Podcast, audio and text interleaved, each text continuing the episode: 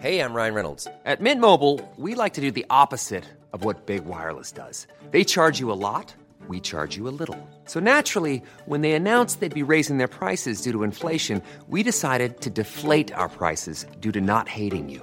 That's right. We're cutting the price of Mint Unlimited from $30 a month to just $15 a month. Give it a try at mintmobile.com slash switch. $45 upfront for three months plus taxes and fees. Promo rate for new customers for limited time. Unlimited more than 40 gigabytes per month. Slows. Full terms at mintmobile.com.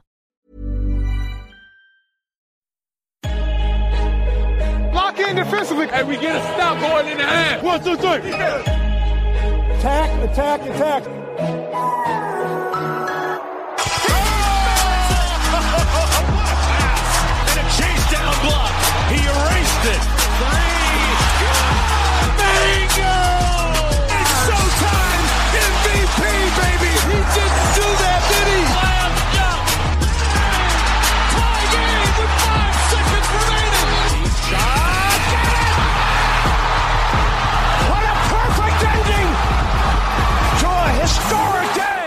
Tous, bienvenue dans l'épisode numéro 83 du podcast Dunk Hebdo. Très heureux de vous retrouver. Avec moi pour commencer, il y a le spécialiste intergalactique des Grizzlies qui doit être un peu déçu hein, par la blessure de Mike Conley, c'est Tom. Ça va Tom? Ouais, salut. Ouais, très déçu, très déçu. Mais bon, fallait s'y attendre, hein. C'est un peu la pauvre vie d'un fan des Grizzlies, malheureusement. D'habitude, ouais. Mais bon, on en playoff. Et un invité qu'on est très heureux de pouvoir accueillir et qui a gentiment accepté notre invitation, c'est Jérémy Lebescon. Bonsoir Jérémy. Bonjour à tous les deux et bonjour à tous. C'est un plaisir aussi. Alors, bah, de- encore une fois, on te remercie d'avoir accepté notre invitation. Alors, on te présente euh, vite, très vite pour ceux qui connaissent pas. Enfin, on pense que la plupart des gens qui nous écoutent doivent te connaître, vu que tu, tu es un intervenant, tu es un intervenant sur le Hoopcast. Tu es journaliste et on te retrouve notamment sur Basket USA et tu es fan des Lakers. Est-ce que ma biographie express est- Ouais, pour les Lakers, bon, c'est vrai que je l'assume, mais faut pas trop le dire. Après, on m'accuse de prendre parti. Euh, mais oui, oui, oui, j'ai toujours été un grand, un grand fan des Lakers dans les bonnes et les mauvaises années. Ok. Alors bah avec toi du coup on va on va parler de ce début de saison.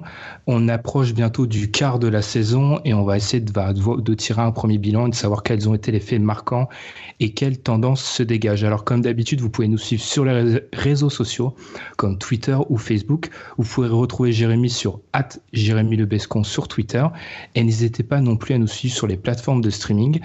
Nous, on se retrouve juste après la pause pour discuter de ce premier quart de saison NBA. Listen, look, I don't take no fucking Percocets. Molly Percocets. No ecstasy, promethazine, no lean, no purple mess. No dirty sprite, but bitch, I got that Kyrie Irving step. If you don't think that I'm the shit, it's just cause you ain't heard me yet. I'm about to put my mask on. My mask on.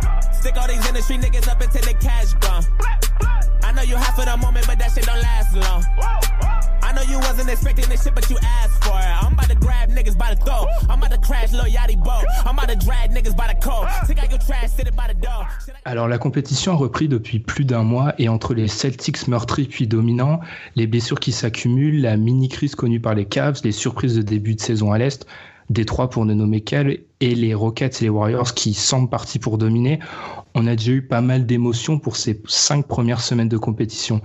Jérémy, je vais commencer par une question toute simple mais très très large. C'est quoi qui t'a marqué le plus sur ce début de saison en fait? Euh, bah, t'as déjà dit beaucoup de choses. Ça résume assez bien ce qui s'est passé lors de ce début de saison.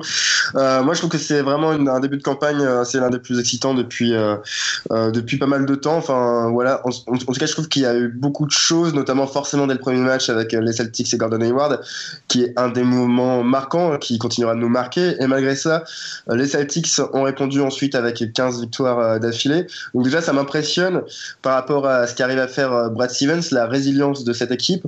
Euh, comme tu l'as dit aussi, tu l'as évoqué, euh, Détroit qui est deuxième, et ça honnêtement, j'aurais pas mis mon argent sur les Pistons euh, cette année, en tout cas sur ce premier mois de compétition, comme j'aurais pas mis mon argent sur Toronto, que je voyais un petit peu en dessous euh, après cette intersaison, où moi je pensais que le groupe allait éclater, et finalement ils sont toujours troisième, même si c'est encore tôt. Hein. Et puis à l'ouest...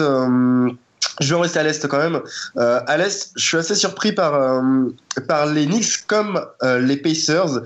Les Knicks parce que euh, finalement, voilà, c'est un groupe jeune et qui arrive à. Il y a une identité qui, qui, qui parvient à se créer. C'est assez intéressant. Je dis pas qu'ils vont faire les playoffs, mais en tout cas, c'est assez prometteur pour la suite. Et c'est en grande partie aussi grâce à, à Franck euh, Nilikina et euh, Christophe Sporzingis et les Pacers qui ont eux aussi connu euh, une intersaison très mouvementée et malgré tout qui arrivent à faire un, bon début de campagne. Donc déjà, moi, je trouve qu'à l'est, euh, tout ce qui se passe, euh, c'est euh, pas toujours du, grand jeu, de la grande qualité, mais en tout cas, c'est toujours assez représentatif de ce qui se passe dans, dans la conférence Est, avec des équipes qui vont corps. Et puis du côté de l'Ouest, que dire? Euh, si ce n'est que les Spurs, je suis aussi surpris par leur début de campagne. Je pensais euh, que ça allait être un petit peu plus lent, euh, en tout cas à se mettre en marche. Il y a quand même des déceptions, comme le Thunder, évidemment, même si je ne m'attendais pas à grand-chose du côté d'Oklahoma City, mais quand même, 8 défaites en 15 matchs, c'est quand même assez lourd. et, puis, et puis, je m'attendais quand même forcément à mieux du côté des Clippers et des Mavericks. mais encore une fois, c'est encore tout dans la saison. Bah, tu as, déjà parlé de la plupart des sujets qu'on va aborder, donc peut-être on va commencer. On en a déjà pas mal parlé, mais c'est sans doute le gros morceau. C'est les Celtics, blessure de Gordon Hayward, comme tu l'as mm-hmm. dit, deux défaites pour enchaîner pour démarrer la saison, et depuis que des victoires au moment où on enregistre. C'est un peu la grande question que je vais te poser, et après je donnerai la parole à Tom. Eh, qu'est-ce qu'il faut en dire? Parce que on a, alors il y a plusieurs écoles qui s'affrontent. Il y a ceux qui pensent que c'est un début de saison intéressant, mais concrètement pour la suite, ça veut trop rien dire que les Celtics sont pas vraiment des favoris pour l'Est. Il y a carrément et il y a Stephen Curry qui a d'ailleurs, bon, c'est on peut croire que c'est un petit peu de la com, hein, mais qui a aussi mmh. dit qu'il pensait que c'était un potentiel rival pour la prochaine finale. Qu'est-ce qu'on peut en conclure en fait de ce début de saison des, des Celtics? Non, mais euh, quand je pense qu'on commence par 15 euh, victoires, enfin 15 victoires et des défaites, euh, je pense qu'on est, quand même pas à l'heure d'enterrer une équipe. C'est forcément un début de saison intéressant. Pour moi, c'est forcément un rival. Je pense que même avec Gordon Hayward, enfin sans Gordon Hayward cet été, c'était déjà un, rival à l'est. Je dis pas que c'est une équipe qui est en mesure de concurrencer les Warriors en 7 matchs, mais en tout cas déjà les Cavaliers, et c'était ça quand même la question, hein, c'était qui va pouvoir détrôner les Cavaliers en, en, finale de conférence Est. Pour moi, ça a toujours été les Celtics. Euh, je pensais que ça serait déjà le cas lors de la campagne dernière. Bon, finalement, ça sera peut-être cette année, mais en tout cas, euh, ce qui est certain, c'est qu'il y aura des coups de mou. Euh, les Celtics vont pas continuer avec encore une autre série de, de 15 matchs, euh, mais ça sera pas forcément une raison d'en douter. c'est bien l'équipe qui est la plus conséquente, la plus, la plus lourde en termes de profondeur d'équipe. Et puis il y a des jeunes qui, qui, ne cessent de progresser, notamment Jason Tatum qui, est, euh, qui fait déjà un très très beau début de saison. Et je pensais surtout à Jalen Brown euh, qui fait une campagne monstrueuse en défense.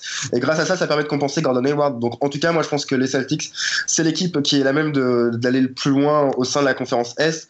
Forcément avec les Cavaliers parce qu'il y aura probablement un réveil. Avec les Wizards, les Bucks et peut-être euh, même le Heat si le Heat parvient à, à se mettre en, en route. Euh, Tom, Jérémy a parlé de la défense des Celtics. On en parlait un peu euh, hors antenne, mais et on en a déjà parlé la semaine dernière, mais c'est clairement ce qui fait d'eux euh, une équipe dominante actuellement. Bah justement, bah, autant au point de vue offensif, parfois c'est plus difficile, où tu as des jours sans, ou parfois tes shoots n'aura pas, ou c'est plus compliqué de pouvoir construire ton attaque. Mais la défense, c'est la chose qui est la plus constante et qui te permet de voyager correctement. Quoi. Tu sais que dès que tu as un défensif, tu as quand même une base où tu peux sur laquelle tu peux t'appuyer. Et du coup, euh, les Celtics sont une super défense, la meilleure défense de la ligue. Et en fait, ils le font surtout par rapport au fait qu'ils ont les moyens, avec l'effectif qu'ils ont, de pouvoir faire et de pouvoir opérer énormément sur tout ce qui est switch. Et hmm. du coup, même s'ils sont moyens à la protection de la raquette, ils sont 17e de la ligue, ils arrivent par les switch à, à empêcher en fait que les joueurs s'approchent de la que les joueurs s'approchent de la raquette et on voit que Al Horford est omniprésent et très important dans le système défensif de Boston. Et c'est bien de, de, de, voir quand même Kyrie aussi ce, ce mot diapason qu'on a besoin de lui. Donc euh, c'est pour moi c'est ce que je retiens en fait de leur, de leur série de victoires. C'est même pas le jeu d'attaque puisque ils attaquent pas si bien que ça. À l'efficiency, field goal percentage, ils, ont, ils sont 28e de la ligue. Ils shootent qu'à 48%. Euh, il y a que les Bulls et les Kings qui font pire et malgré ça ils gagnent énormément de matchs donc euh, quand ça va ça va remonter ben ils seront peut-être injouables mais je pense que le côté défensif va un peu chuter parce que là ils sont vraiment au top niveau défensivement.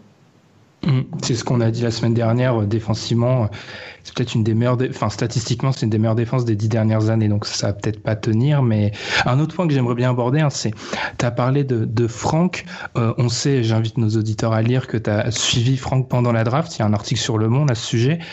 Euh, qu'est-ce que tu en penses de ce début de saison de Franck qui est en train de, enfin, c'est un grand mot, mais conquérir New York. Euh, ça, ne me surprend pas vraiment en fait. Euh, c'est un joueur que j'aime, que j'apprécie énormément et euh, il voulait à tout prix aller à New York. avant la draft, c'était clairement ce que son agent me disait parce que Franck ensuite, c'est des choses sur lesquelles il pouvait pas s'exprimer vraiment avant la draft. On sait jamais dans quelle, dans quelle équipe on va, on va tomber, mais c'était vraiment l'équipe qu'il voulait. moi, je trouve qu'il fait un début de saison exemplaire. Euh, que ça soit dans l'attitude, euh, que ça soit aussi sur le terrain, dans la défense. Après, offensivement, ça viendra, on le sait, on sait que euh, ça prendra du temps, mais c'est pas forcément ce qui est le plus intéressant. Là, je pense que les Knicks, ça faisait un moment qu'ils cherchaient un patron. Après, moi, j'ai jamais eu de problème avec le leadership de Carmel Anthony, mais quand on a problème avec son président, etc., c'est pas forcément la meilleure atmosphère pour travailler. Maintenant qu'il est parti, les Knicks peuvent travailler dans la sérénité et, euh, et Christophe Porzingis et lui, c'est quand même deux joueurs qui sont à même de représenter les fondations du futur. Euh, après, dans ma tête, dans mon esprit, il fallait pas s'attendre à une grande campagne statistique de la part de Franck euh, dès cette année. Euh, mais comme je l'ai dit ailleurs sur une autre antenne, je crois que c'était à BFM où euh, on m'avait demandé à quoi il fallait s'attendre de la même manière. Et honnêtement, pour le titre de rookie de l'année, on s'en fout. Michael Carter Williams a été euh, rookie de l'année et on sait ce que, on sait ça donnait euh, par la suite. Euh, ce qui est important, c'est que Franck, il, euh, ça soit un joueur qui puisse durer sur les 10-15 prochaines années et là, il est déjà en train de le prouver. Moi, euh, Denis Smith Jr. est impressionnant, il n'y a, pas, y a pas de doute, mais c'est pas c'est pas ça le plus important là. Euh, c'est tout simplement que les Knicks se construisent et avec lui, ils sont trouvés un vrai patron et, et, un vrai leader, un joueur très altruiste aussi, euh, qui a aussi du caractère comme on a vu avec euh, LeBron James. Donc euh, moi, c'est ça qui qui pour moi est le, le plus frappant et euh, pour moi, c'est que le début. Voilà, il, il va clairement s'imposer, il va clairement briller. Après, il peut toujours y arriver un drame, une blessure, c'est c'est vraiment pas du tout ce que je lui souhaite. Mais en tout cas, si euh, il est bien parti quoi, il est vraiment bien parti pour devenir un grand de cette ligue. D'accord. Bah, on a déjà eu, enfin, on a eu un épisode sorti il y a quelques quelques jours avec un fan d'Enix et clairement dans la fanbase d'Enix aussi, on commence à ressentir cet amour pour, pour Franck et il a vraiment, ce qui est pas facile, hein, il commence à conquérir le cœur des fans de, de New York. Je vais rester à l'Est, du coup, toujours. Euh, Tom, je vais te lancer là-dessus. Ensuite, je donnerai la parole à Jérémy. Les surprises à l'Est, on l'a dit, ça peut, je pense que c'est toujours le cas au moment où on enregistre, mais ça peut être surprenant. Mais dans les confrontations Est-Ouest, l'Est domine pour l'instant. Il y a plein de facteurs qui peuvent expliquer cela, mais parmi toutes les surprises à l'Est, et je pense à Détroit en, premier chef, qui est quand même deuxième alors on enregistre, qu'est-ce qui est vraiment parti pour durer? Parce qu'on a déjà vu des phénomènes comme moi, je pense à Orlando, une équipe avec laquelle j'ai un peu de mal. Est-ce qu'une équipe comme Détroit, par exemple, peut se maintenir deuxième à, à, l'Est? Enfin, franchement, euh, pour Détroit, je pense pas qu'ils vont se maintenir aussi haut. Après, en fait, j'ai l'impression que Détroit fait la saison qu'ils auraient dû faire l'an dernier, en fait. La saison qu'ils auraient dû faire juste après leur montée en puissance et leur, qualification en playoff où ils se font sweeper par les Cavs juste avant. En fait, j'ai l'impression que la saison qu'ils ont commencé, c'est la saison qu'ils auraient dû faire euh, l'an dernier. Mais c'est bien, on voit euh, que Reggie Jackson, c'est plus le même Reggie Jackson, on sent qu'il a retrouvé un peu d'explosivité, il est beaucoup plus agressif. Hier soir encore, il joue contre euh, les Wolves, il sort un, un dernier temps exceptionnel. Il a une bonne relation avec Drummond. Drummond aussi qui a, enfin, son jeu a, On a, on a l'impression que Drummond, il a passé un autre cap. Non seulement il est plus intéressant sur tout ce qui est lancé, il est beaucoup plus adroit sur tout ce qui est euh, tout ce qui est défense et défense du, cercle. Il n'est pas encore là, mais tu sens que c'est un joueur qui il est beaucoup plus mature. Il, a il commence à développer un, jeu de passe intéressant. L'ajout d'Avril Bradley fait beaucoup de bien à cette équipe. Et tu sens que en fait l'équipe a, a trouvé une, une grinta, tu vois. Ils ont ils ont un petit ils ont un petit truc ils ont du caractère et même même dans tout ça tu vois t'as encore Tobias Harris qui qui qui, qui fait euh, l'une des meilleures saisons de sa carrière. Et euh, ben je pense que enfin franchement c'est je pense pas qu'ils se maintiendront aussi haut mais c'est c'est logique qu'ils soient là finalement. Au départ on en parlait comme d'une équipe qui serait là enfin moi je les avais mis en playoff mais plutôt par défaut mais au final tu te rends compte que les ajouts qu'ils ont fait, ben, c'est très intéressant. T'as du Toliver, t'as, enfin, t'as des, des, des, soldats et autour d'un, d'un jeune noyau, quoi. Et puis c'est intéressant. Euh, Jérémy, t'as dit aussi qu'avant qu'on enregistre, Détroit, c'était une équipe qui t'avait surprise aussi. Enfin, dans, dans, le même, dans, le même, dans la même idée que Tom. oui, et Tom a assez bien aussi résumé les choses. Ça m'a surpris parce que parce qu'on sait jamais avec des en fait c'est plutôt Reggie Jackson qui m'a surpris parce que son le destin de Détroit est quand même intrinsèquement lié à celui de Reggie Jackson. Euh, l'an passé on sait qu'il était euh, bah, pas en meilleure condition pas en meilleure forme très blessé. Donc euh, forcément ça avait des conséquences sur euh, sur la saison des Pistons. Maintenant moi j'étais très sceptique sur la manière dont il allait pouvoir revenir. On sait que les articulations c'est quand même très compliqué surtout sur un, un meneur. Donc en fait j'avais juste des doutes sur sa capacité à revenir à, à son meilleur niveau. Bon bah Stan Van Gundy arrive à bien limiter son temps de jeu. Je crois qu'il joue à peu près moins, enfin, il joue moins de 30 minutes par match. Euh, il est plus sobre aussi. Et euh, moi, je le trouve beaucoup plus euh, leader qu'il n'a pu l'être par le passé, même s'il y a mm. toujours eu quelques fulgurances. Mais il est plus concentré. Et comme Tom l'a dit, le noyau est très intéressant. moi, je pense en plus, quand dans les ajouts, on cite jamais assez Avery Bradley, euh, mais qui fait une, un début de campagne remarquable. Euh, aussi d'ailleurs à, trois points, il permet d'écarter le jeu comme Tobias Harris et puis d'apporter sa défense. Moi maintenant je pense que ça va pas durer ad vitam aeternam cette saison parce que défensivement les Pistons les Pistons sont sont pas forcément toujours très rassurants. Euh, si Stan Van Gundy arrive à, à instaurer une certaine constance de ce côté-là, dans ce cas, en effet, les Pistons auront un coup à jouer. Mais il y a parfois trop de, trop de liberté accordée à l'adversaire, et c'est ça qui m'inquiète un petit peu. Maintenant, il y a quand même des choses qui sont euh, très rassurantes, et ne serait-ce que le fait que André Drummond tourne à 64% de réussite au lancer franc, euh, bah, ça permet, ouais, mais ça permet de sauver des points, quoi. Donc, euh, donc en tout cas, oui, c'est intéressant, mais en effet, je suis surpris et je, et je, je dois être honnête, j'aurais pas mis une seule pièce sur, sur les trois cette année. Juste pour donner une stat, vous avez parlé de Tobias Harris et c'est sans doute euh, c'est ce qu'il y a de plus marquant. Sur sa carrière, il est à, il est à quelque chose comme 3 tirs à 3 points de moyenne. Mm. Cette année, il est à 6. En mm. carrière, son pourcentage de réussite est à 34%. Cette année, il est à 47. Bon, je crois pas que 47, ça soit. Il va maintenir 47 sur une saison, hein, mais concrètement, c'est ce qu'on peut voir aussi dans l'adresse globale de l'équipe. Pourcentage à 3 points de Détroit l'année dernière, ils étaient 27e. Et là, ils sont 6e. Mm. Là, ils sont à 38% de réussite. Euh, après, ça correspond bien à la, la, personnalité des équipes de Stan Van Gundy. Généralement, on l'avait vu avec le Magic, où il y avait un pivot euh, dominant que tu as l'air euh, d'apprécier, Benjamin Dwight Howard, entouré de, de, de shooters à trois points. Et bah là, finalement, c'est un petit peu, c'est un petit peu le, le, même cas de figure. Alors, c'est pas forcément des shooters à trois points référencés, euh, des joueurs catégorisés comme ça. Je pense à Harris et Bradley. Mais en tout cas, s'ils arrivent à, à, entrer dedans euh, de manière aussi euh, régulière, bah, on retrouve un petit, en tout cas, on retrouve un peu l'identité que Stan Van Gundy avait, euh, avait auparavant avec euh, son équipe du Magic. Ouais, mais en plus, il a, il a beaucoup plus de, ma de matériel en fait pour pianoter. Maintenant, il a beaucoup plus de personnel parce qu'il a perdu des joueurs comme KCP ou, ou mm -hmm. Maurice et même le pivot qui est parti à Boston Beans mais en fait, c'est tout ça, c'est quelque chose qui pouvait remplacer en interne. C'est la production qu'apportaient ces joueurs-là, elle a été remplacée en interne par du Bradley, par Harris qui reprend un peu le, le poste de, de Maurice, et puis Beans qui qui est remplacé. Euh, enfin, enfin, t'as, enfin, Beans n'est pas vraiment remplacé, mais Drummond joue plus de minutes puisqu'il peut rester sur le terrain, il n'y a pas de problème de mm. faute et tout ça.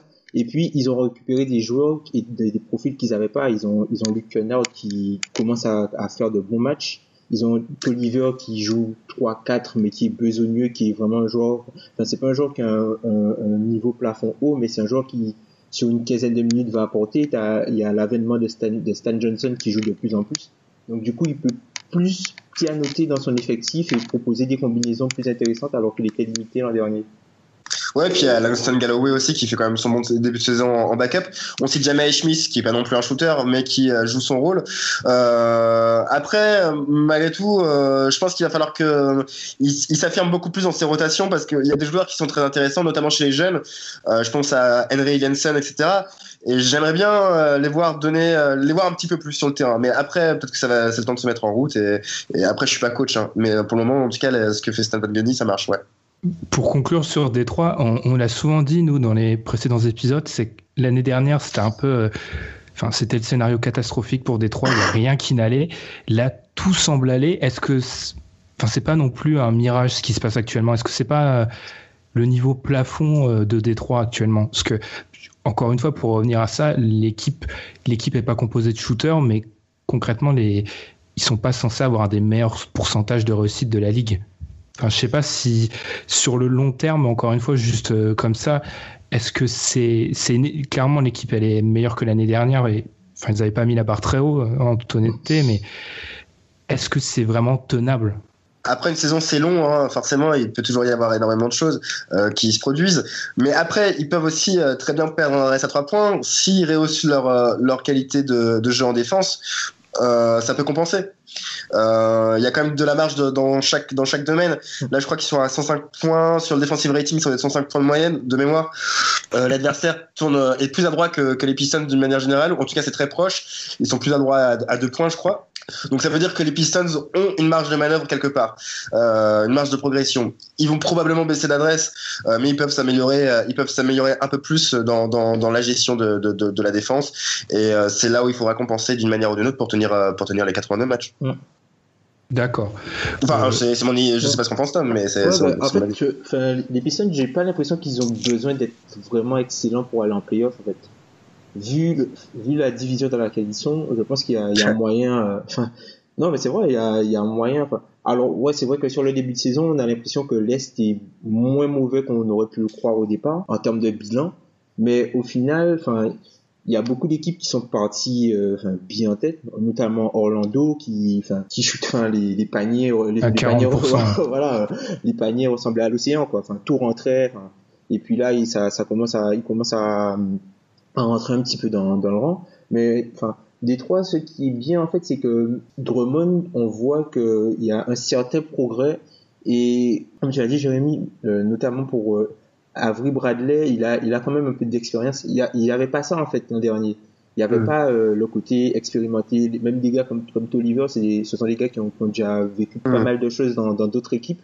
Donc peut-être que ça peut euh, être intéressant pour euh, pour maintenir tout au long de l'année un certain niveau moyen de performance et ça devrait le faire. D'accord, plutôt optimiste. Je m'attendais, enfin comme nous tous ici, je pense pas que très peu de personnes s'attendaient à un si bon début de saison de, de Détroit. Vous avez un peu parlé d'Orlando en quelques mots. Orlando, est-ce que c'est pas l'archétype de l'équipe qui a fait un gros début de saison, qui a peut-être surprise parce que les scouting reports étaient peut-être pas à jour, parce qu'on s'attendait pas à ce que l'équipe joue aussi vite et shoot aussi à trois points pour un peu caricaturer? Est-ce que, enfin, je sais que les auditeurs vont encore croire que c'est de l'acharnement sur Orlando qui est souvent chez moi, on le retrouve souvent, mais est-ce que ça va pas être une saison comme Orlando fait depuis 4-5 ans où en fait à la fin ils vont finir entre 10 et 12 euh, Je sais pas, je, je, peux pas prévoir ce genre de choses. Euh, il faut il faut, il faut, il faut, il faut, euh, je sais pas, il faut tempérer, je pense, tout simplement. Euh, souvent dans des équipes qui sortent d'une saison très médiocre, etc. En effet, un début de saison aussi, euh, aussi agressif, aussi intense, et toujours nuancé par la suite par de, par une petite chute de performance. Euh, maintenant euh, Maintenant, c'est encore très tôt. Il y a 15 matchs qui ont été joués. Euh, je suis pas un grand fan du Magic, il faut le savoir. Si c'est une équipe qu'on, que je suis, c'est avant tout à cause à d'Evan et puis parce que j'aime beaucoup, euh, j'aime beaucoup euh, Alfred Payton et, et Sonja. Mais sinon, à part ça. Euh, je, je, je, pense que cette équipe-là, elle est un petit peu bancale dans sa construction. Euh, maintenant, s'il y a une atmosphère, s'il y a une ambiance et, qui permet à l'équipe et aux joueurs de faire corps, tout est toujours possible. Et euh, c'est une équipe qui a, en tout cas, le talent. Le, le, talent a toujours été là, donc c'est une équipe qui a le talent nécessaire pour aller en playoff. Maintenant, est-ce qu'ils vont y aller? Est-ce qu'ils vont encore une fois échouer? Moi, je suis incapable de répondre à cette question-là. Je souhaite le meilleur, je souhaite le meilleur à Evan. J'aimerais bien qu'il joue les playoffs. Maintenant, euh, maintenant, je pense pas qu'il faille non plus les, les qu'il faille non plus les enterrer euh, après euh, après leur, leur, leur, petite retombée. Mais c'est juste que moi, je sais absolument pas comment attendre avec une équipe comme celle-ci. Bon. Et peut-être, peut-être, 8 hommes si t'as quelque ben, chose à dire. Fait, Orlando, ils sont bien partis, mais tu sens que enfin, là, ils ont été ralentis par leur, leur road trip à l'ouest, et puis ils ont été touchés par les blessures. Au moment, ils n'avaient pas ouais. de meneur de jeu, où il y a Elfrid Payton était out, Joe Augustine était out, ils étaient obligés de jouer avec Shelvin Mack. T'as, euh, du coup, t'as même Isaac là qui toute, toute la mm. fin du road trip il a manqué, alors que sa paire avec euh, Biombo sur le banc, c'était quelque chose de très intéressant avec Jonathan Simmons. Le, le, le front court remplaçant était vraiment très bon et il est porté en, en début de saison.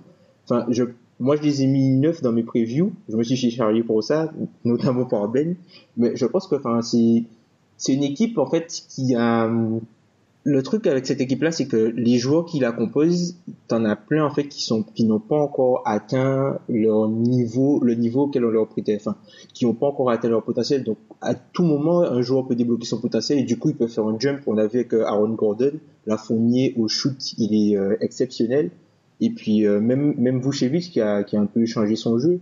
Alors, il, il, il, fait toujours partie du top 20 de la ligue en termes de post-up, mais là, sur le post-up qu'il prend cette année, 45% du, du, temps, il fait une passe en sortant de son post-up. Mmh. Donc, il joue plus vraiment. Au, donc, c'est un peu, il a un peu le même principe que sur les drives où il ressort. Où, donc, le jeu change, les joueurs évoluent, et puis, euh, ça, je pense que ça peut donner quelque chose d'intéressant. On peut pas, c'est dur de les enterrer. Certes, c'est pas une équipe qui est habituée à un haut niveau de performance et de qualité, mais c'est ils se, je pense qu'ils seront présents. Ils seront, enfin, ils seront niveau, au niveau des Knicks ou même des d'Indiana, quoi. Ils seront, dans, dans une petite lutte. Et puis tu as dit que euh, il y avait beaucoup de joueurs qui n'avaient pas encore atteint leur leur, leur plafond. Euh, je pense aussi qu'il y a beaucoup de joueurs euh, qui sont là depuis longtemps et qui en ont marre de perdre. Euh, mmh. C'est le cas avec Evan Fournier, c'est le cas avec Vucevic. et et je pense que du coup, ces joueurs-là euh, sont à même de porter euh, l'équipe sur, sur, sur leurs épaules, quoi. Et, euh, et le talent, il est là. Aaron Gordon, je pensais, j'avais, j'ai toujours eu des doutes sur Aaron Gordon. C'est un joueur athlétiquement qui est monstrueux. Euh, mais là, honnêtement, il arrive à, à, stabiliser. Il a réussi à trouver une stabilité au niveau de son tir, euh, ce que je ne pensais pas possible. C'est aussi un joueur qui euh, va au combat, ce que je ne pensais pas possible. Et euh, de fait, ça, ça augure quand même une sorte de changement d'état d'esprit euh, qui est en train de, de, se produire à Orlando aussi parce qu'il y a Frank Vogel, je pense qu'il qu est pour beaucoup là-dedans. Mm. Donc euh, dans tous les cas, les intérêts, malgré en effet là ils sont en baisse de régime, mais ils sortent de, ils sortent d'une petite semaine à l'ouest. Euh, dans tous les cas, c'était forcément compliqué pour eux. Maintenant, on verra. Euh, je pense qu'ils ont. D'ici la trade deadline, on peut rien savoir. Mmh. Voilà. Et moi, j'aimerais bien savoir ce qui va se produire aussi euh, lors de la trade deadline avec Orlando. Ah, bah ça, en plus, elle a été avancée. Ça va être intéressant. Voilà. Je m'aventurerai pas à parler d'Orlando parce que Euh, on a beaucoup parlé, pour peut-être conclure avec euh, l'Est, du coup, dans cette première partie, on a beaucoup parlé d'équipes qui changent un peu leur façon de jouer. Orlando, Détroit, on peut aussi parler des Raptors. Les Raptors ont souvent été moqués pour être une équipe un peu, enfin, en retard par rapport au changement de l'NBA. Ça se voit par exemple au niveau de la fréquence de tir à trois points. Ils étaient constamment dans les dix dernières équipes. Cette année, petite révolution. Ils sont cinquième à l'heure où on enregistre. Euh, Jérémy, t'as dit que c'était une équipe que tu pensais euh, moins forte et peut-être sur le déclin et pourtant et j'étais d'accord avec ton analyse en début de saison et qui pourtant surprend est-ce que c'est pas en partie dû au fait qu'il commence un petit peu à s'adapter à ce qu'est la NBA en 2017 en tout cas, c'est la preuve qu'il ne faut pas suivre mes conseils si vous êtes par ailleurs. Euh, mais euh, c'est euh, c'est la preuve que je sais pas comment vraiment parce que finalement, oui, il tire plus à 3 points, oui, il joue plus rapidement, mais euh, il, il, tire plus à, à 3 points. Demar DeRozan est à 30% de réussite, ouais. euh, est à 36% de réussite, Norman Powell est à 30% de réussite, Dylan est à, est à 28% de réussite. Donc c'est quand même pas mirobolant. Le meilleur shooter de l'équipe, c'est Serge Ibaka et euh, CJ Miles. Donc ça, ça me rassure pas quand même pour la suite. Euh, ça me rassure vraiment pas. Ce que je trouve plus, euh, ce que je, ce qui me rassure toujours pas, c'est que Jonas Valanciunas euh, joue toujours que 21 minutes et il a toujours euh, jamais le ballon dans les mains. Il, a, il, il, tire moins de 8 tirs par match, moins de 10 tirs par match. C'est, euh, je sais que la ligue change. Malgré tout, je pense pas que les Raptors euh, aient les éléments nécessaires pour jouer ce type de basket. Euh, ils n'ont pas les éléments nécessaires pour jouer un basket fleuve, un basket champagne. Ils n'ont pas les éléments nécessaires pour jouer euh, rapidement pendant 40 minutes euh, et, et, scorer plus de points que l'adversaire. Leur jeu, pour moi, c'est forcément un jeu qui peut être ennuyeux si on est ennuyant, si on est devant la télé, mais c'est le jeu où ça passe par la défense et ensuite du jeu à mi-distance. Et pour le moment, ils sont à 11-5 c'est très bien pour eux. Mais je, honnêtement, par rapport, même par rapport à Détroit, euh, je pense qu'ils vont, ils vont devoir revenir sur leur configuration initiale. C'est, c'est pour moi la, seule possibilité. Déjà, ils encaissent encore beaucoup de points. Euh, leur jeu, en termes de rythme, je crois que c'est le 15e ou 17e rythme de, de la ligue, donc c'est pas non plus hyper rapide. Euh, je pense qu'en tout cas, euh, l'identité des Raptors euh, n'est toujours il, n'est toujours pas. Euh, en tout cas, qui essaie de faire Dwayne Casey, c'est pas la bonne chose à terme euh, pour, pour, pour, Toronto. Je suis désolé, hein, je, je, me reprends beaucoup parce que j'ai vraiment la crève, mais j'espère que j'étais, j'espère que j'étais euh, compréhensible. Oui, oui. Euh, par rapport, du coup, par rapport aux Raptors, ce qui est, ce qui est vrai par contre, c'est que pour l'instant, leur bilan, il est, contrairement à certaines équipes, il est loin d'être en trompe-l'œil, parce que quand on regarde leur calendrier, leurs cinq défaites, c'est contre à San Antonio, à Golden State, à Denver, mm. ils, tombent contre des cadres. Ah, ce qui est un petit peu, on l'a déjà expliqué plus d'une fois, mais c'est un peu la, constante à Toronto, c'est que c'est une équipe qui est ultra solide contre les petites équipes, mais pas forcément, enfin, qui, qui tape un mur hein, contre les meilleurs. Tom, qu'est-ce que tu en penses de, Toronto euh, rapidement avant qu'on conclue cette première partie? Ah, moi je suis pas vraiment surpris en fait parce que Toronto, comme on sait déjà en saison régulière, c'est 50 matchs quoi. Alors ils ont perdu. J'étais un petit peu sceptique au départ parce que par rapport au fait qu'ils avaient perdu euh, le, le fameux line-up avec Louis plus le banc. Mais du coup ils ont réussi à trouver des, des pièces qui sont qui sont dans le banc et qui là on voit que Siakam, Siakam même Potel apporte de bonnes minutes. Dylan Wright avant sa blessure apporté de bonnes minutes. Norman Powell est moyen pour l'instant, il a pas, c'est pas encore montré. Puis CJ il apporte énormément euh, aussi en sortie de banc. On, on, voit aussi que le, le rookie Aninobi commence à prendre ses marques. Je, je, je comprends pas comment il a fait pour tomber si bas ce joueur-là. Mais en fait, je suis un petit peu en désaccord avec toi, euh, mis par rapport à, à Valentinas. Parce qu'en fait, je pense que euh, ce qu'il apporte, il coûte, c'est un joueur qui coûte plus qu'il apporte quand il est sur le terrain, en fait. Parce que certes, quand il est sur le terrain, il va apporter du rebond, il va apporter, euh, je sais pas, un peu de fougue.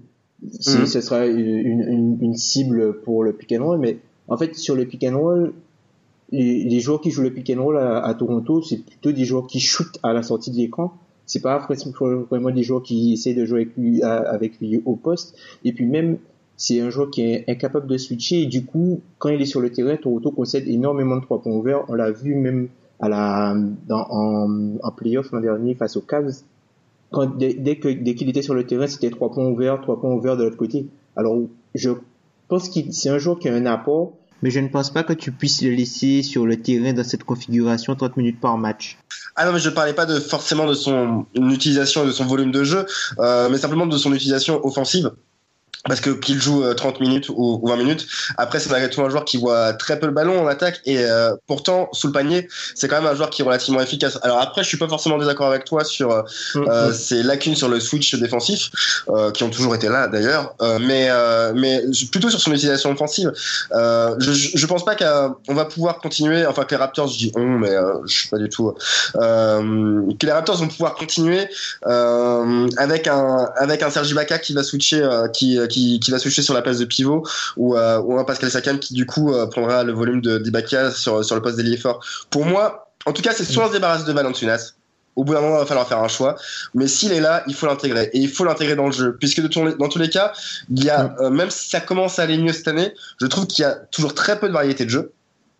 Et malgré tout, euh, Jonas Valanciunas est un bon joueur offensif, surtout à ce poste-là. Donc c'est ça qui me, mm-hmm. que je trouve relativement euh, dommage.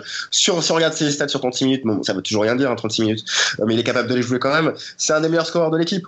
C'est aussi toujours un des joueurs les plus adroits. Donc je ne comprends toujours pas pourquoi Don Kazen ne se sert pas de cette, de ce, de lui en tant que pilier offensif sous le panier, dans la mesure où en plus il est capable, euh, il, est, il, est, il, est, vraiment capable, il a de bonnes mains. Après, son seul défaut, euh, c'est qu'il n'est, c'est pas du tout un joueur, un pivot qui fixe. Il ressort très peu le ballon. Donc, en effet, c'est, euh, c'est, assez problématique de ce côté-là. Mais malgré tout, pour moi, avoir un joueur de cette qualité-là et l'avoir sous le panier, si on s'en sert pas, c'est dommageable. Voilà. Mais c'est mon opinion. Hein. Et je suis d'accord avec toi sur ces lacunes défensives lorsque, qui, qui, qui, peuvent coûter en effet du, du tir à trois points. T'as, t'as, pas tout à fait tort.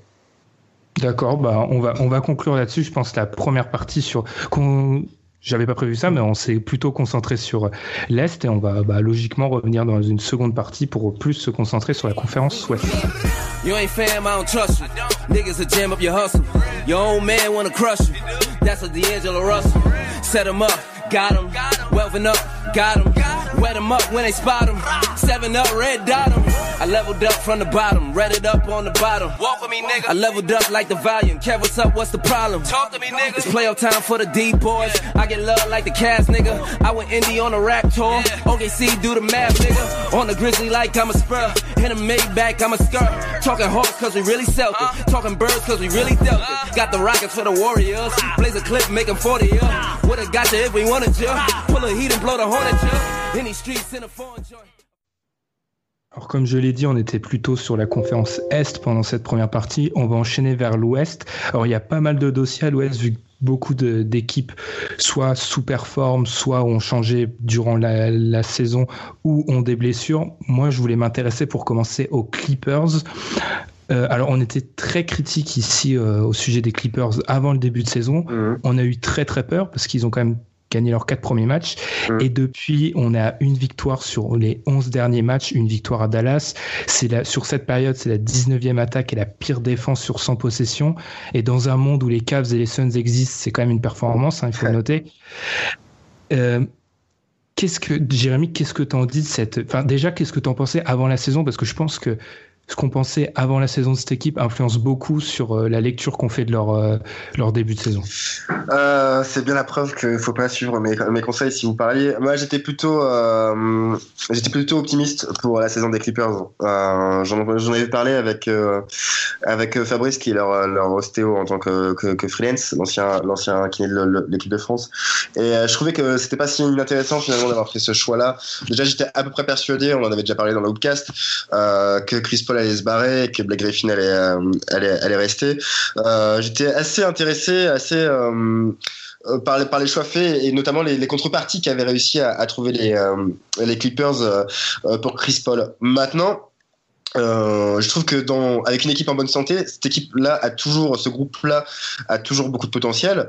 Euh, maintenant, faut pas oublier qu'il y a un Patrick Beverley qui euh, qui est blessé, Danilo Gallinari qui est blessé, Milos Teodosic euh, qui est blessé, trois joueurs euh, sur lesquels euh, les Clippers comptaient énormément. Donc forcément, ça, enfin, je pense que ça influe évidemment sur les sur les résultats. On peut pas on peut pas faire comme si euh, comme si c'était tout à fait normal.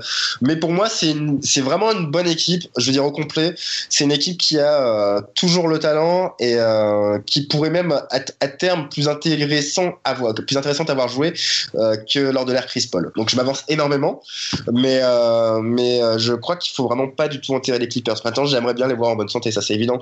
Mais voir des Clippers en bonne santé, je, je sais pas si c'est déjà vu depuis la création de la franchise. Donc C'était ça en fait euh, notre critique souvent avant la saison. Nous, c'est que quand on regarde le passif des, des Blake Griffin, des Gallinari, ouais. c'est des joueurs qui se blessent énormément en fait. Mm, mm. Bon après Black Griffin à sa décharge, euh, faut aussi qu'il arrête de, de frapper les camps de de, de, de frapper les intendants. Mais, euh, oui oui t'as raison et puis même Patrick Beverley, hein, c'est un joueur qui est qui est qui est, qui est, qui est souvent blessé, de blessure, ouais.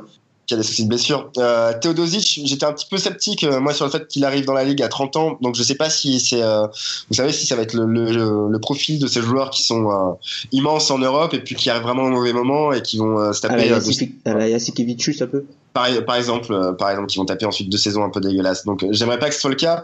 Euh, mais en, en tout cas, pour moi, c'est vraiment ce serait compliqué d'analyser euh, euh, les dix derniers matchs des, des, des Clippers euh, euh, vu ce qui s'est produit dans, dans, en, en, en termes d'éléments qui sont blessés. Quoi. Euh, je pense que Blake Griffin, malgré tout, a sept fois euh, le champ libre. Et s'il ne parvient pas à ses fins une fois que l'équipe va revenir en bonne santé euh, ça sera ça sera peut-être aussi à lui de se remettre en question. Mais en, tout, en tous les cas je, je vois pas comment sur le papier on peut pas être optimiste pour cette équipe. Et c'est un fan des Lakers qui parle. Mais je comprends pas pourquoi on arrive à, comment les gens ont, réussi à être pessimistes. Pour moi on était arrivé vraiment à une fin de cycle avec euh, Chris Paul et, et Blake Griffin C'est intéressant du coup d'avoir cet avis parce que nous, on on faisait partie justement des gens qui étaient. euh, on, Pessimiste. était- bah, on a écrit un article justement sur ça, Tom, et on était très très très critique. Je pense même que dans nos previews, moi, je dois les avoir euh, Moi, 9 je- ou je- 10 à je- l'ouest, je pense. Ouais, moi je, je dois avoir les 10 ou 11, euh, je crois, les Clippers. Parce qu'en fait, après c'est peut-être le côté fan de Chris Paul. Parce qu'en fait, ah oui oui ça, ça a Ah débloqué- ça le fait que Chris Paul soit parti, ça a débloqué, euh, entre guillemets, point Blake. Mais c'est un peu comme Russell Westbrook l'an dernier. Utiliser les Griffins à ses capacités maximales ne rend pas forcément ton équipe plus forte que si t'as Chris Paul, en fait. Parce que ce que Chris Paul, ce que Chris Paul fait, une partie de ce que Chris Paul faisait, c'est Blake Griffin qui le fait. Mais ce que Blake Griffin faisait, personne ne le fait à sa place maintenant. Donc du Euh, coup, ça, je pense que, enfin, même si ça a débloqué en fait son niveau, ça a baissé le potentiel max de l'équipe, je trouve. Le problème, c'est que, enfin, pour moi, Chris Paul, parce que, par exemple, c'était un des joueurs qui portait le plus la, la, la, la balle dans la ligue. Quoi. Mhm. C'est, c'est, un, c'est un passeur formidable, mais, euh, mais son porte de ballon, enfin, même moi, au, au bout d'un moment, j'en pouvais plus. Et quand tu joues à côté de Chris Paul, ça peut être un leader remarquable, etc. Mais je pense que justement, c'était un frein pour l'expression des autres. Après, on est d'accord aussi que sans sans Chris Paul, euh, je pense que DeAndre Jordan n'aurait jamais signé euh, un, tel contrat. Euh, mais maintenant, une fois que ça s'est dit, des joueurs comme Patrick Beverley, des joueurs comme même Austin Rivers, qui je sais a un peu une tête à claque, il faut le dire, mais qui ont quand même du talent. C'est des joueurs qui savent jouer dans un collectif, qui savent s'exprimer. Ce qui est intéressant avec Blake Griffin, c'est que c'est un ailier fort qui est capable, qui a une très bonne qualité de passe. Donc tout ça réuni euh, fait je pense qu'on allait, il y a, il y a moyen de créer une vraie, une vraie identité de jeu, une vraie cohésion. Alors que auparavant tout passait par Chris Paul. Mm. Tout passait par Chris Paul. Et, du, et de fait, lorsque Chris Paul se blessait, parce que ça lui arrivait aussi de se blesser, euh, bah ça pouvait devenir très problématique pour, pour les Clippers sur le long terme. Donc, en tout, en tout cas, je, je comprends très bien ce que vous dites, hein, mais, euh, mais moi, c'est pour ça que je trouve que ça va être intéressant de voir ce qui va se passer avec les Rockets, parce que à titre personnel, contrairement à, à toi, Tom, euh, j'ai jamais été un grand fan de Chris Paul. Ah ouais. Et euh, c'est un joueur formidable, hein, d'une qualité formidable, mais euh, mais je suis vraiment pas convaincu euh, sur le fait qu'il parvienne à rendre un collectif meilleur. Je pense qu'il parvient à rendre des individualités au sein d'un collectif meilleur, mais pas Ouais. forcément le collectif en soi. Est-ce que vous voyez ce que je veux dire En gros, qu'il Oui, oui, je vois, est ouais. omni- Ouais. plutôt omni, euh, omniprésent, quoi. Il doit, il doit Ouais. tout, il veut tout contrôler. En fait, le truc avec Chris Paul, c'est que, enfin, il c'est pas un joueur qui a la mentalité pour être le meilleur joueur d'une équipe qui vise le titre, en fait.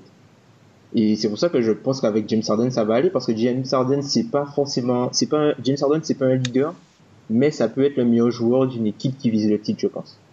Donc, euh, à voir. Même si je sais que Ben n'est pas d'accord avec ça. Euh, moi, je crois qu'il aime bien le leadership. euh, Chris Paul. Euh, je pense qu'il suffit de demander à Blake Griffin. euh, je pense qu'il s'est pris quelques roues, Blake Griffin, euh, l'an passé. Je sais pas, peut-être que t'as as, peut-être raison. En tout cas, je pense que Chris Paul, c'est un, un, un gagnant. Ça, on peut Mm. pas lui enlever ça. Et ce, ce type de joueurs-là, ils ont envie d'être les meilleurs joueurs de leur équipe. Mm. Euh, après, ça peut, ça peut pas forcément passer par les points, hein, mais euh, au moins par. Euh, par quelque chose d'autre. Ça peut être par le port du ballon, ça peut être par. euh, Je, je, je sais pas. Euh, en tout cas, je, de là à dire que Chris Paul euh, serait capable de, de, de repasser sur le banc en tant que sixième homme pour laisser James Harden s'exprimer, j'en suis pas totalement sûr. Ah non, pas, pas, pas en sixième homme, c'est-à-dire que, par exemple, même s'il joue j'exagérais, j'exagérais. Et par, par rapport aux Clippers, juste euh, par rapport à un projet de jeu que je comprends, j'arrive à, à intégrer. Est-ce que la limite à tout ça, c'est pas le coach sur le banc qui s'appelle Doc Rivers? Là, là, là, Non, mais après, en plus, les... pour moi, en fait, il faut remettre aussi les choses en perspective. Quand je disais qu'on pouvait être optimiste sur les Clippers, c'est aussi et sur du long terme, et c'est aussi en gardant en tête euh, qu'il y a 30 équipes dans cette ligue, et euh, il y, a- il y en aura une seule qui ira au titre. Et, euh, et pour moi, l'intersaison des Clippers, c'était un petit peu euh, une intersaison où ils étaient euh, face à deux choix. Est-ce qu'on continue avec le même groupe? Mais euh, on n'y arrivera pas, parce que de toute façon, fallait être honnête. Hein. Euh, même avec l'arrivée d'un Carmelo Anthony chez les Clippers, face aux Warriors, ils allaient toujours pas au titre. Ou est-ce qu'on construit d'une manière différemment cette équipe-là et à terme, dans les 3 ou 4, 5 prochaines années, notre projet prendra sens? Donc c'est pour ça, pour moi, que euh, ce projet-là euh, fait sens parce que euh, parce que c'est une sorte de petite reconstruction là, avec avec des joueurs d'une quali- d'une qualité suffisante pour pour créer un collectif. Maintenant, Doc Rivers, je pense que pour moi, sa première limite, euh, c'était d'abord d'être président euh, Mhm, pas d'être coach.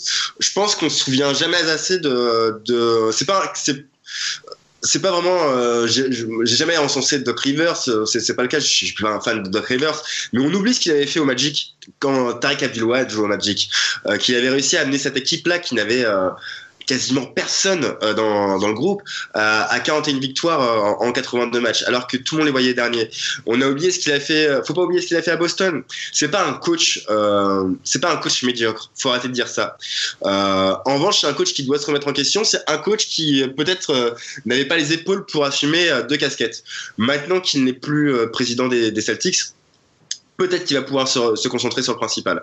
Euh, peut-être que j'ai tort, peut-être qu'il est aussi arrivé à ses limites de coach, mais je pense qu'il faut au moins lui laisser maintenant le bénéfice du doute, au moins pour cette saison-là. J'aurais jamais dit ça la, la saison dernière, mais maintenant qu'il y a une nouvelle équipe, maintenant qu'il y a une nouvelle configuration là, je pense qu'on peut lui laisser bénéficier de doute. Bah, c'est, c'est- D'accord. Ils ont, ouais, les, les Clippers ont plutôt entamé une, un peu comme tu l'as dit, une opération renouvellement, quoi. Ouais. Enfin, ils ont pas, ils ont pas tout changé, mais ils ont essayé de, de changer quelques pièces. Mais moi, je suis, enfin, je suis surpris en fait de la tournure du projet, sachant que bon, DeAndre Jordan, il va être agent libre bientôt. Ils sont déjà là cette saison, ils sont outcapés. Là, ils ont, ils ont pas forcément de marge, donc euh, ça va être, ça va être compliqué, je pense pour. Et j'ai bien peur qu'en fait que même la signature, que la signature de Galidari finalement elle finisse par les plomber, parce que est-ce qu'ils pourront garder Lou Williams qui est en fin de contrat, est-ce qu'ils pourront, enfin, j'ai vraiment beaucoup de doutes sur les Clippers et enfin, j'espère, j'espère pour eux que, enfin, qu'on pourra avoir euh, Blake Griffin en playoff, parce que bon, playoff Blake Griffin, euh, ça fait plaisir de voir un joueur comme ça, mais enfin, j'espère pour eux quoi. Après, je pense qu'il faut être honnête. Le projet des Clippers maintenant, euh, je pense que c'est juste de déménager. Hein. Il faut. euh, mais, mais je dis ça, ça peut paraître un peu méchant et, et biaisé parce que je suis fan des Lakers. Mais au bout d'un moment, euh, quand on est arrivé, je pense que c'est tout un. La franchise est vraiment arrivée euh, à la fin d'un cycle et pas seulement avec Chris Paul, mais euh, avec cette configuration là aujourd'hui. Euh, je pense que, comme tu l'as dit, DeAndre Jordan va être free agent. Euh, tu me parles de re-signer Lou Williams. En même temps, si demain DeAndre Jordan doit partir, est-ce que c'est si grave Alors? Il y a beaucoup de gens qui vont tomber dessus, hein. mais euh, est-ce que c'est, est-ce qu'on, est-ce qu'il est vraiment si indispensable que ça? Est-ce que le Williams c'est indispensable? Si pour moi on parle de ces joueurs-là en tant que que pièce indispensable pour euh, pour la vision à long terme, justement ça euh, ça me rendrait inquiet pour la vision à long terme. Ouais. Euh, non au contraire, je pense que justement euh, si c'est des joueurs qui partent qui, qui partent, eh ben, ça donnera d'autres opportunités là pour reconstruire en sérénité. Une reconstruction ça prend du temps. Euh, Il y, a une- il y a une première façade qui est tombée. Je pense qu'il va encore falloir après le crépi, il va falloir encore faire tomber d'autres fondations. Euh, ça passera aussi par un déménagement là, et ça, ça prend du temps. Ça prendra, ça voudra peut-être dire beaucoup de défaites aussi. Et je suis désolé pour les fans des Clippers s'il y en a, mais euh, mais parfois c'est inévitable et euh, et c'est pas grave parce que ça peut mener vers de meilleurs projets par la suite. Et pour en conclure, je pensais pas qu'on allait passer autant de temps sur les Clippers. Pour conclure, juste, euh, je pense qu'on va avoir une réponse, enfin, pas rapidement, mais leur calendrier sur les six prochains matchs, ils se déplacent à New York, à Atlanta, à Sacramento, reçoivent les Lakers, le Jazz et se déplacent à Dallas. Donc là, on est face à des matchs qu'ils doivent absolument gagner. On, est, on reste à Los Angeles, on est du coup, on est obligé de parler des Lakers. On va épargner tous les débats autour de Lonzo Ball pour parler d'un homme et enfin d'un poste plus largement aux Lakers, c'est le poste 4 et Cal Kuzma. Alors on, il y avait pas mal de discussions autour de lui après une bonne Summer League et il y avait pas mal de, enfin, enfin de même sur Twitter limite en disant que Kyle Kuzma Mhm. c'était un Hall of Famer de, de pré-saison. Ouais. Mais est-ce que Kyle Kuzma tout simplement c'est c'est pas une des révélations chez les Lakers et qui s'affirme comme la réponse au poste 4 peut-être? Si, si, après, euh, je trouve qu'aujourd'hui, tout va vite. Enfin voilà, encore une fois, ça fait 17 matchs qu'il euh, qu'il a joué. Tout, tout, tout va hyper vite et il faut pas non plus s'enflammer, mais ne serait-ce que pour, euh, pour lui et pour son bien. C'est, en tout cas, c'est une superbe surprise. Euh, ça fait du bien pour l'ensemble des Lakers de voir que c'est aussi, euh, euh, que c'est aussi possible à Los Angeles de voir des joueurs qui sortent de nulle part. On est toujours en train d'attendre la star, euh, les, paillettes, etc. On peut aussi avoir des, des joueurs qui finalement sont des underdogs et euh, qui, qui arrivent à briller chez nous. Maintenant, et maintenant il a 22 ans, on va prendre le temps. Hein. C'est pas la première fois qu'il y a des joueurs. Je me rappelle même d'une fois de- d'un début de saison incroyable de Stanislav euh, Medvedenko, euh, qui était le rookie backup de Shaquille O'Neal. Et puis Shaquille O'Neal s'était blessé et euh, les Lakers avaient dû faire sans le chèque pendant, pendant un bon moment. Et Stanislav avait, mais il avait vraiment brillé. Quoi. Il avait même eu le droit à une, une lettre de, des anciens des Lakers. euh, euh, je crois que même George Mikan n'était pas mort et qu'il avait signé. Enfin, c'était un truc incroyable. Et puis après, Shaq est revenu et, euh, et le, le Slava est, et voilà, il est revenu dans la, dans la, la rotation, quoi, normalement. Faut juste, c'est une équipe jeune, donc forcément il a du temps de jeu. Nance, euh, malheureusement, c'est c'est encore, c'est encore blessé. Euh, mais euh, en tout cas, c'est une révélation. C'est la preuve que euh, il y a quand même du scouting et qu'il y a du mieux dans le département scouting des Lakers euh, depuis euh, cet été voire même depuis un an. Euh, et je pense qu'en tout cas, il a, il a tout ce qu'il faut pour, euh, à terme, vraiment devenir. Euh, je ne vais pas encore en faire un All-Star, mais un vrai joueur de, de, de, de, de belle rotation. Quoi. Mais euh, pas, pas à la vue de ces résultats-là. Hein. Je ne pense pas qu'il tienne à 16 points par match et, et s'être bon euh, comme ça tout au long de la saison.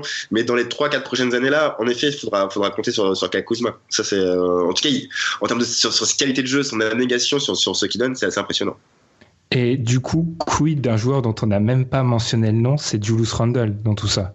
moi, c'est un de mes joueurs préférés, Julius Randle. Mais en termes de talent pur, hein, je le trouve. Euh, J'étais fan de la Marodom, mais pour moi, c'est un des joueurs qui se rapproche le plus de la Marodom, euh, une sorte de mix entre la Marodom et, et, et Zach Randolph.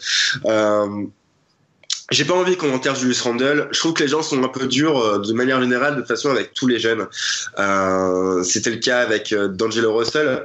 Euh, pour un joueur qui est rookie, s'il n'arrive pas à planter 25 points par match et à, et à mettre 10 tirs de victoire dans, dans la saison, euh, c'est forcément un échec.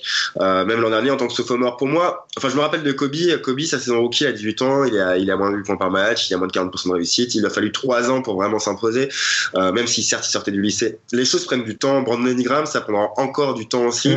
Euh, moi, Julius Randle, je crois en lui. Après, le seul problème, c'est que c'est contractuel et ça dépend tout simplement du projet des Lakers. Est-ce qu'on s'appuie et on va continuer à s'appuyer sur les jeunes, ou est-ce qu'il faut absolument signer ce gros poisson là ou les deux gros po- les deux gros poissons euh, l'été prochain? Je suis pas pour signer de gros poissons là. Moi, j'ai toujours été euh, plutôt dans les projets jeunes qui se développent. C'est comme ça que les Warriors ont fini par gagner un titre. Euh, je sais que c'est pas la tradition des Lakers, mais euh, moi, je tiens à Julius Randle.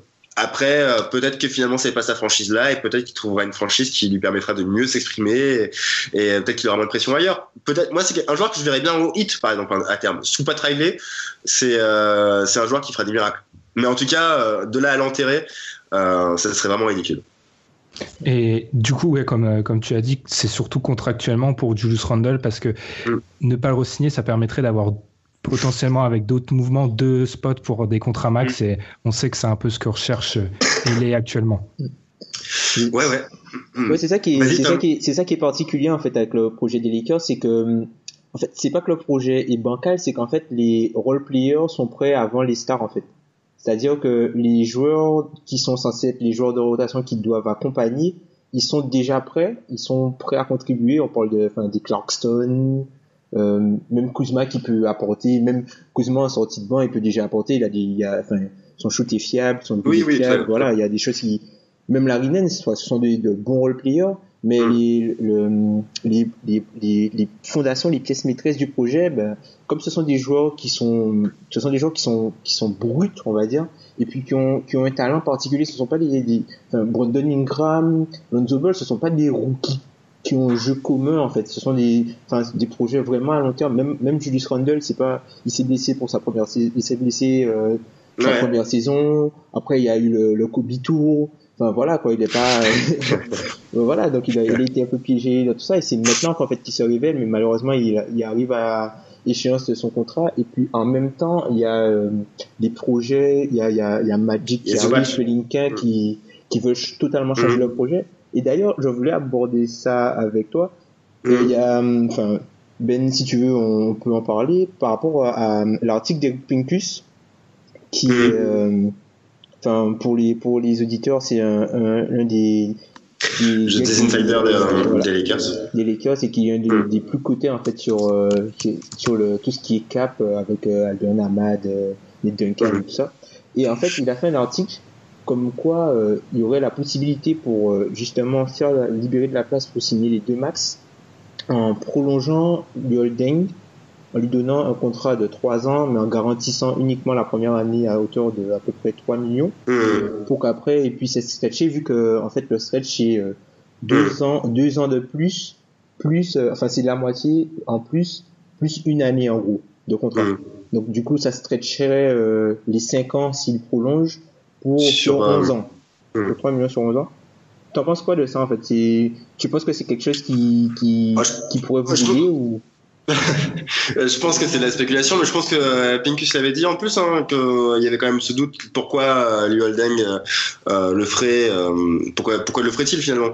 Euh, Je pense que c'est la spéculation. Après, en effet, est-ce que ça nous aiderait Euh, C'est encore la même question. Est-ce que ça nous aide Pourquoi Pour signer un gros poisson ou euh, Ou pour faire quelque chose d'autre avec cet argent-là? Ou deux euh, Voilà, bah, oui, oui, forcément, ça aiderait pour signer de gros poissons. Maintenant, moi, je le dis, je le répète.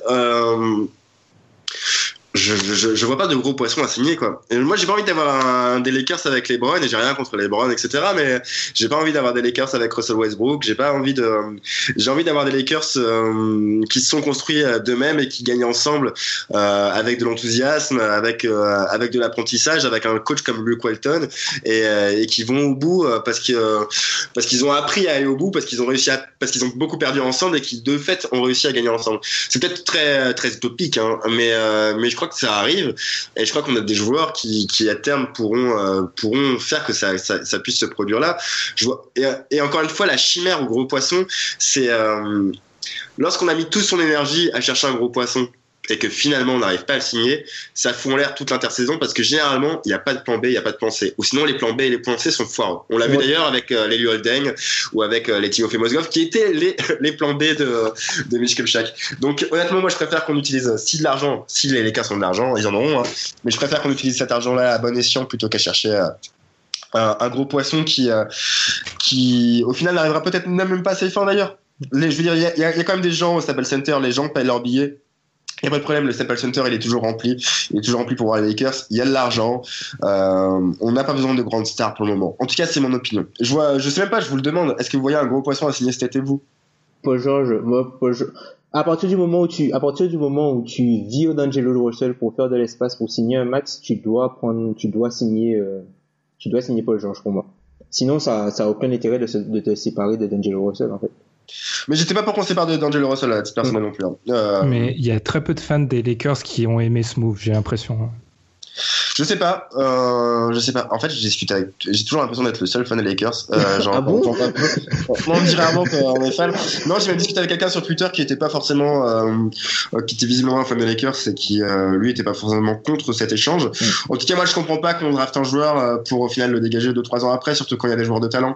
Mais, euh, mais ah bon, après, ça c'est Magic. Hein. Peut-être que Magic voulait aussi, euh, et puis peut-être que Magic a, a, vu juste. D'ailleurs, D'Angelo Russell, c'est aussi quand même beaucoup, enfin, c'est blessé quoi. Mm. Mais je, je crois pas que Paul George soit non plus la, la solution à long terme pour, euh, pour les Lakers. Et puis, euh, honnêtement, quand, je sais pas si les gens se rendent compte du talent qu'a Brandon Ingram. Je sais pas si on s'en rend compte vraiment, mais euh, de tous les joueurs que j'ai vu jouer, enfin, moi, il y a peu de joueurs qui m'ont fait cette impression. Voilà, il y y, y a, peu de joueurs qui m'ont fait une impression comme, euh, comme, comme lui me l'a fait. Et, euh, et je pense qu'il n'y a pas besoin d'avoir Paul George quand il y a Brandon Ingram dans une équipe. Après, ça prendra peut-être 3, 3 ou 4 ans aussi. Mais les gens aussi oublient que Paul George, euh, il lui a fallu trois saisons hein, pour, euh, pour exploser. Ouais. Au départ, il était role player avec Danny. Granger, ouais. et puis après, il a, il a pris l'équipe. Tout à fait. Mais Ingram, on voit que quand même son, son jeu progresse. On sent que c'est, en fait, l'an dernier, on voyait vraiment qu'il manquait de puissance. Là, il est un petit peu plus fort, donc il va mm. beaucoup plus au panier, il est plus en réussite, et puis il arrive à, à, à utiliser. Enfin, je trouve que c'est un, un joueur. Enfin, on va pas forcément, on va pas forcément aimer la comparaison que je vais faire, mais moi c'est un, un, joueur qui me rappelle beaucoup Tishon Prince, mais plus plus avancé euh, en attaque. Euh, oui, pourquoi pas Pourquoi pas J'aurais jamais pensé à Tation Prince, c'est marrant, mais euh, mais pourquoi pas Bon, j'espère que le plafond, euh, la progression, euh, sa, sa, marge dépassera celle de Tation Prince, qui était un joueur euh, remarquable. Hein. Mais mais dans ce cas-là, je préfère qu'on signe Paul George. mais mais mais oui, t'as pas tort, t'as pas tort. Après, je je je trouve beaucoup plus complet, beaucoup plus pépite dans le sens où il a une qualité de passe, il a une vision du jeu, il a une lecture du jeu euh, qui, euh, n'avait, que Tayshon Prince n'avait pas. Ouais. Mais d'ailleurs, c'est, c'est ce qui m'a surpris avec lui euh, déjà pour sa première saison, c'est qu'en fait, moi je m'attendais à ce qu'il transpose un peu de son jeu offensif parce qu'il était plutôt connu pour son jeu d'attaque à Duke, et puis il a plutôt transposé tout de suite la défense malgré le, le manque de poids. Il était déjà euh, un défenseur solide pour sa première, un peu comme Franck en fait. Il a, il a transposé mmh. la, défense, la défense en premier. Donc après, il faut, faut voir jusqu'où il peut aller, mais les progrès qui montent sont assez intéressants. Ouais, après, le, le, fait que ton, tes attentes par rapport à sa première saison euh, sont pas étrangères au fait qu'on l'a beaucoup comparé à Kevin Durant, mais à tort, parce que euh, Kevin Durant euh, à l'université, euh, c'était un tout autre joueur que Brandon Ingram ne l'était à l'université. Enfin, c'était le jour, le jour de l'année. Kevin Durant, c'était un monstre à l'université et Brandon Graham n'a jamais été ce joueur-là. Donc, euh, euh, ce que Kevin Durant a pu faire, notamment offensivement dès sa première saison, c'était clair que Brandon Graham en, en, en, serait loin. Ok, bah. J'avais d'autres sujets abordés, mais vous, on, vous a fait long, c'est ça. Sur Los Angeles, euh, bon, bah, je pense qu'on va conclure là-dessus. Du coup, sur euh, Los Angeles et Brandon Ingram, qui, c'est vrai, je suis d'accord avec vous, hein, n'a pas forcément subi des critiques très rapides, mais moi, ce qui, ce qui me marque surtout, c'est qu'on a eu un fan des Knicks il y a quelques jours, mm. on a un fan des Lakers, et les deux nous ont dit que les Brand James, ce serait pas forcément le la meilleure chose pour leur franchise sur le long terme. Ce qui est mm. quand même, euh, ce qui est quand même ce qui prouve bien qu'en fait euh, les grandes euh, les grandes mecs du basket sont plus forcément à la recherche directement des, des grosses superstars euh, et veulent peut-être installer des projets sur le long terme. Ah, je sais pas si c'est le, souhait des dirigeants. Je suis pas Magic. Hein. Moi, je sais pas ce que Magic Johnson veut. Et honnêtement, moi, je pense qu'il aimerait bien avoir les Browns dans son équipe. ça fait vendre beaucoup plus de maillots. Ça fait vendre beaucoup. ça fait voilà pour beaucoup d'autres raisons. En tout cas, moi, je sais qu'en tant que fan, c'est pas forcément ce que ce qui m'intéresse. Mais euh, mais je, je, je dis pas que c'est pas ce qui euh, je dis pas que les Lakers ne sont pas intéressés par par un joueur comme comme lui. Je pour, honnêtement si LeBron James est dispo et prêt à signer aux Lakers je pense que Magic le signe mais euh, non je suis pas pour. Mais comme en effet je me mets à la place d'un mec d'un moi je, je trouve que les projets comme ça qui se forment avec avec des jeunes je suis un peu déçu que Kuzminskas ait été ait été coupé mais même sans lui il y a Franck il y a il y a Nilikina il y a ah, excusez-moi pour Alan Gomez. Euh, voilà, je trouve ça hyper cool de construire euh, autour de, de, noyaux, euh, de petits noyaux de jeunes et de durs comme ça. Et euh, en tout cas, pour moi, je trouve ça plus intéressant. Voilà, c'est tout. J'ai rien de plus à dire que ça. J'ai pas envie d'avoir un, un, Westbrook ou un Paul George qui vient se mêler à, à tout ça. Mais, mais c'est rarement le choix de dirigeant c'est le, le, côté processus un peu comme ce qu'a un peu comme ce qu'a voulu faire en fait même Phoenix quand ils ont refusé un peu Kyrie et se sont dit non, on garde Josh Jackson, voilà, c'est, on va grandir, euh, on va faire grandir notre groupe ensemble, et puis euh, quand on aura une opportunité, on la prendra, mais on n'est pas pressé. Ça peut être le cas avec les Bucks aussi, qui, euh, pour moi, leur projet, il est, il est magnifique. Même si j'aurais bien voulu voir Brandon Knight rester il y a trois ans. Bon après, il, s'est quand même pas mal blessé aussi Brandon Knight. Donc, mais mais en tout cas, je trouve que le projet des Bucks il est magnifique. Et, et je suis sûr que moi, je leur, je leur vois vraiment avoir un destin similaire à, à, la, Warriors. Peut-être pas euh, jusqu'au titre tant qu'il y a les Warriors, mais euh, au moins je les, je les vois vraiment conquérir les, les, les, sommets de la conférence Est. Moi, c'est ça que je préfère. Voilà, c'est un processus. Giannis, si on lui avait collé euh, Carmelo Anthony dans les pattes il y a, il y a 4 ans, ça serait pas le joueur que c'est aujourd'hui. Et mm. si on colle Paul George à Brandon Ingram dans, dans les pattes aujourd'hui, bah, je pense qu'il atteindra jamais son potentiel. Donc voilà, le processus, en effet, comme tu l'as dit, Tom, m'intéresse plus. Mm. Voilà. Eh ben, ok, je pense qu'on va conclure là-dessus. Merci beaucoup d'être venu, Jérémy, d'avoir accepté notre invitation. C'est très gentil. Avec plaisir, merci de m'avoir invité, les gars. C'était cool. Et voilà, je j'avais, je, je m'attendais à, en fait, je m'attendais pas à une telle, au moins comme on avait un fan des Lakers, au moins on a bien pu parler de LA. Euh, comme d'habitude, du coup, n'hésitez pas à nous suivre sur les réseaux sociaux comme Twitter ou Facebook. Je rappelle que Jérémy, vous pouvez le retrouver sur Twitter à Jérémy Lebescon. J'ai tout bon, c'est bien ça. C'est très bien, Ben. Merci. Et sur Basket USA, entre autres, nous, n'hésitez pas, comme je l'ai dit, à nous suivre sur Facebook, sur Twitter, sur iTunes aussi. Et n'hésitez pas à laisser des petites étoiles sur iTunes aussi. Ça nous fait monter dans les classements et c'est toujours appréciable. Et il y en a qui le font de plus en plus. Donc, on vous remercie. Et sur ce, nous, on va se retrouver la semaine prochaine. Salut. Salut. First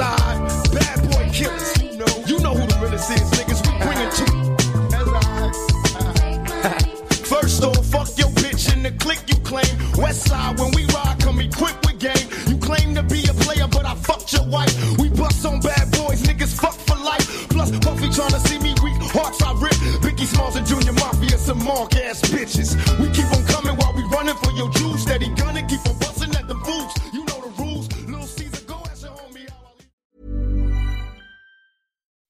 When you make decisions for your company, you look for the no brainers. If you have a lot of mailing to do, stamps.com is the ultimate no brainer. Use the stamps.com mobile app to mail everything you need to keep your business running with up to 89% off USPS and UPS. Make the same no brainer decision as over 1 million other businesses with stamps.com. Use code PROGRAM for a special offer. That's stamps.com code PROGRAM.